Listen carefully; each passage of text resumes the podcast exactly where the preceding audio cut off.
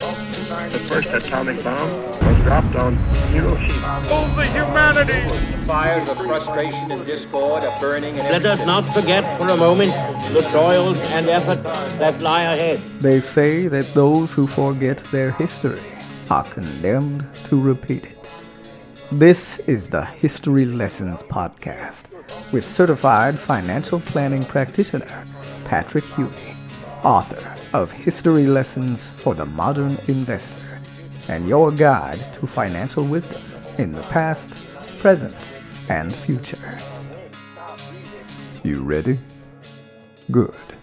Let's get historical. Historical indeed. This is the History Lessons Podcast for the week of June the 26th. Hashtag it HL, the number 4, TMI. If you are a modern investor seeking some historical perspective, well, once again, my friends, you are in the right place. This week, we're talking about Dickensian data and Bond sequels.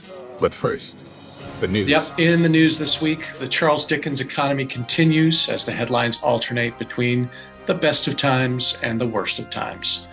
For instance, new housing starts rose at an eye-popping 21.7% in May, the largest monthly gain since 1990. Existing home sales also increased, though by a much more moderate 0.2%. Perhaps, just perhaps, home buyers' eyes have stopped popping when looking at mortgage rates hovering near 7%.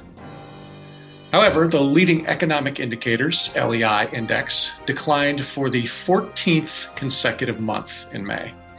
One of those component leading indicators is the yield curve, which is as inverted as it was during the recent regional banking crisis. And that indicates that the market is pricing in elevated risk to the economy. Best of times, worst of times. To continue the quote from Dickens, A Tale of Two Cities, it sure seems to be the age of wisdom and the age of foolishness. Next up, we'll charge the Wayback Machine and head back in time for this week's history lesson. But first, a word from our sponsor. Midway on his life's journey, John Allman quit his job to see the world. It was supposed to be a first-class ticket to paradise. Guided by his personal travel agent named Virgil. But John's past won't let him decompress, no matter where Virgil sends him.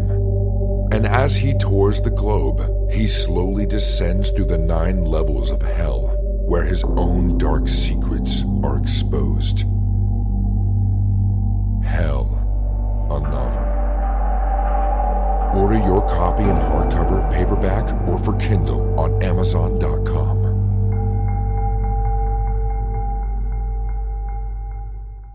Alexa, charge the Wayback Machine and set it for 1973. Charging Wayback Machine.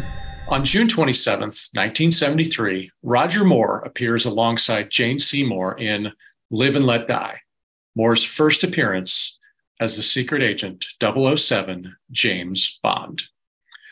But it's not all cocktails and exotic locales for the debonair secret agent. Trouble is lurking in the Bond franchise. A few years prior, a lawsuit settlement gave the script rights to the movie Thunderball to a former writer and friend of author Ian Fleming. United Artists made that movie in 1965, hoping to placate the disgruntled writer. It didn't work. Fleming's associate then remade the movie with Warner Brothers in 1983, a decade after Moore had taken over the Bond martini shaker, under the title Never Say Never Again. Adding insult to injury, Warner cast a slightly graying Sean Connery, once again as James Bond, thus the inevitably named Battle of the Bonds. Now, this is an ongoing sequel over the past few years. Indeed, I can't resist commenting on the Battle of the Bonds that broke out after the pandemic. For years, I had warned about bonds struggling to make it in a rising interest rate environment as signs of inflation abounded. Ignoring that struggle turned into a major no-no, actually a doctor no-no. Over the last 18 months, since January 1st, 2022, the S&P 500 fund SPY is down 6.6%. while the aggregate bond index, AGG, is down 10.78. Losing more on bonds than on stocks? Shocking. Positively shocking. And not at all ideal for anyone who's already slightly graying. Bond often relies on Q's expertise for his gadgets. Similarly, consider seeking advice from financial professionals, like me, who can provide guidance tailored to your investment needs. Here are a few more investment lessons from 007. Number one, control your emotions. We say this a lot. Bond remains calm and composed under pressure. Indeed, he personified the word cool since the 1960s. Emotions like fear and greed can cloud your investment judgment, so learn to control them. Make rational decisions based on research and analysis. Number two, have a contingency plan. Bond always had a backup plan in case things went awry. In investing, it's wise to prepare for market downturns or changes in your financial situation. Number three, stay informed. Bond always stayed up to date with the latest intelligence and information. And you should too. Stay informed about market trends, economic indicators, and make well-informed investment decisions.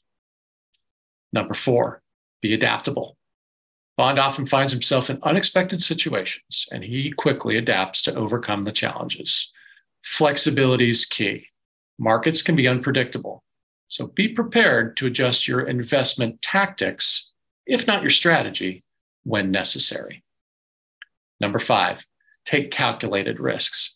Look, James Bond frequently took risk, but usually calculated and well thought out. Similarly, successful investing often involves taking those calculated risks. Assess the potential rewards and risks before making your investment decisions. Now, this marks the third consecutive year I've written about the Battle of the Bonds. Will there be a fourth sequel? Who knows?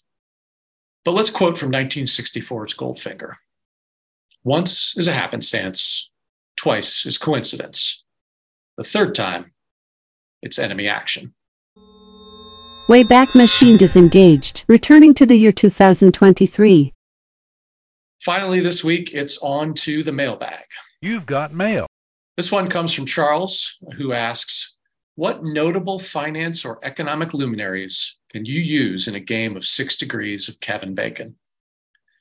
Now, this has to do with the concept of Bacon numbers. The Bacon number of an actor is the number of degrees of separation he or she has from Kevin Bacon.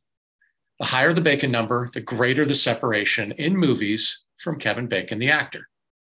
So let's start out here with Richard Thayer, University of Chicago economist, and he has a Bacon number of 2. That's right. This Nobel Prize winner in economics appeared in The Big Short, as did John Magaro, who was in a movie called Taking Chance with Kevin Bacon, thus the Bacon number of 2. Likewise, economist Paul Krugman has a Bacon number of 2. He had a cameo role as himself in the comedy Get Him to the Greek with an actor who appeared in Mystic River with Kevin Bacon. That's about it for economists. It turns out they may not be the most personable folks and may not exactly make the screen come alive. As for characters who were economists and were played on screen by someone with talent, well, there's a deeper list there. Real-life economics Nobel Prize winner John Nash was portrayed by Russell Crowe in A Beautiful Mind back in 2001. Economics major and whiz kid Peter Brand was played by Jonah Hill in the movie Moneyball. Nick Nolte played real-life economist Augusta Ordone in Lorenzo's Oil. And Paul Giamatti played Federal Reserve Chair Ben Bernanke in HBO's Too Big to Fail in 2011. Interestingly, all those actors also have a Bacon number of 2. And of course, there is the matter of Bernie Madoff, who Bacon famously invested with and lost much of his life savings when the fraud was revealed. That is not exactly the kind of guy you want to have your number. Well, my fellow historians, that is all for this week. Check out oracleofbacon.org for more fun with the ubiquitous actor. And be sure to check out my book, History Lessons for the Modern Investor, available on Amazon.com, where there is a whole chapter dedicated to Kevin Norwood Bacon. Finally, be sure to do all the social stuff, the liking, the sharing, the following, all of those things. Until next week, when we'll take another rollicking romp through the past and make an investment in your financial future with history lessons for the modern investor. See you next week.